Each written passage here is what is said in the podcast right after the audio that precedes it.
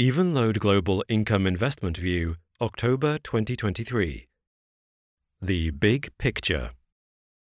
Written by Ben, Bethan, Chris, Rob, and the Evenlode team. As results updates from companies continue to trickle in, we are building an updated view of the global economic situation.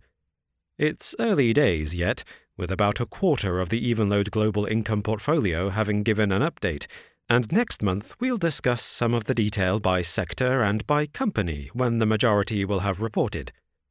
We are nonetheless able to discern some themes emerging on the big picture from the story from business so far. At the nine month point, most companies just report revenue figures rather than the full roster of profit and loss and cash flow, but the commentary can be illuminating as well. Inflation. One of the bigger economic stories of recent years, in 2022, inflation made a sudden return and with it marked a shift away from the long standing era of ultra low interest rates. To recap, supply chains were out of kilter thanks to the coronavirus pandemic and energy and agricultural commodities affected by the war in Ukraine. Companies suddenly struggled to secure the supply of inputs to production processes, and their price was bid up accordingly, while the cost of energy soared. This impacted the input costs of companies, who responded by increasing prices to customers in order to make up for the impact on profitability, feeding through to a rapid increase in retail prices. This process was also fueled in part by global demand being supported by massive government stimulus programs, coupled with the switch in spending to goods during the lockdowns of the pandemic. Bringing the story up to date, the clear message from companies is that supply challenges are in large part easing and inflation is slowing. Indices of metals and agricultural products have come down, in some cases to pre pandemic levels, and transportation rates have collapsed from very elevated levels. Procter and Gamble, P&G, reported a commodities price tailwind, and Nestle said that dairy prices have fallen by a quarter this year. Economists are indicating that excess savings built up after the onset of the pandemic have now been largely depleted.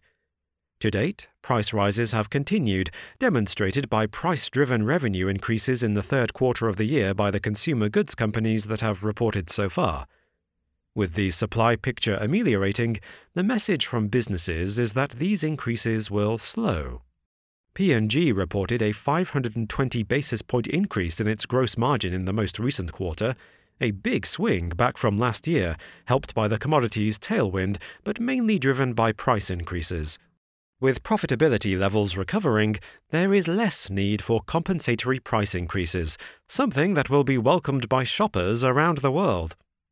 As with all narratives, there are nuances, exceptions, and caveats. One is the cost of energy, which has been creeping up in recent months. With tensions in the Middle East rising once again, the oil price has edged up once more. Given the unpredictability of the situation, it is likely that it will be volatile for some time. A long term factor affecting agricultural commodities in particular is the effects of climate change. The price of cocoa is at an all time high because of concerns over the impact on production centered in a narrow belt of West Africa.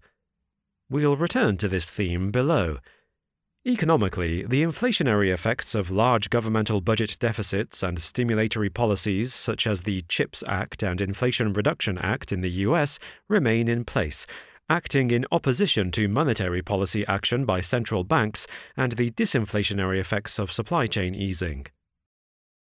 Revenues and demand. The revenue figures so far reported in the portfolio are positive, in the high single digits on average. Again, we'll see how that looks in full over the course of the next few weeks and report back. But despite the positive figures, the mood music suggests that the demand picture will moderate. In some cases, this is due to continued return to normal after the pandemic and can be quite product specific. Luxury goods giant LVMH reported falling cognac sales in North America after a COVID related boom in luxuriating at home. Demand from Chinese consumers has been a theme, with purchases moving from being made in the country to around the world as travel has reopened. LVMH reported slowing sales growth in the country, although it remained in the double digits in percentage terms. P&G's beauty division slowed due to its SK2 brand's performance in China. Many analysts are trying to read the tea leaves about what this means for the near-term economic picture, but companies are less worried about that than the long-term opportunity that the country still presents. Elsewhere in the world, European demand is moderating but seems to be holding up reasonably well. Eyewear market leader EssilorLuxottica, seller of Varilux lenses and Ray-Ban frames, amongst many other brands, said that the region was strong for them. The North American weather held back sales of sunglasses, though.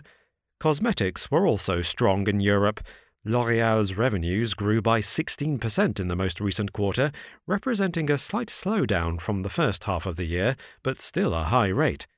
Glancing elsewhere in the macro picture, we discussed the effects of higher interest rates in an investment view recently, the conclusion being that highly speculative assets and highly leveraged business structures are likely to be the most negatively affected.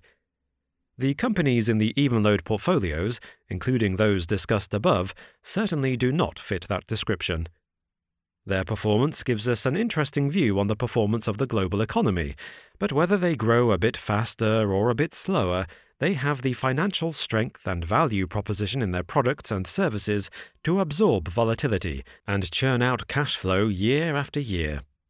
Over time, that is valuable to investors through sustainable growth and managing the risk of large losses. Sustainability with a lot of macroeconomic and geopolitical news around, matters of sustainability have been a little less discussed in the media. The example of the cocoa price, previously noted, shows that we should not forget about these. To take another example, the International Energy Agency, IEA, now forecasts that fossil fuel usage will peak before 2030, which will likely have an impact on energy costs and capital expenditure plans in the medium term. To their credit, companies certainly have their eyes focused on the long term, whilst navigating the world day to day, with work continuing on net zero transitions and increasing transparency on matters of sustainability. We have continued to engage with portfolio companies on these, most recently to discuss their reporting plans under the EU's Corporate Sustainability Reporting Directive. We think that reporting and transparency, done well, are important in helping investors, governments, regulators, and ultimately the public at large to understand opportunities and risks faced by companies and society. The IEA's forecast is encouraging. It shows that as an economic system we are starting to grapple with these challenges. We need to keep an eye on how these things continue to evolve as we assess the opportunities and risks on our clients' behalf, as part of and alongside the macroeconomic picture. Please note, these views represent the opinions of the Evenlode team as of the 25th of October 2023 and do not constitute investment advice.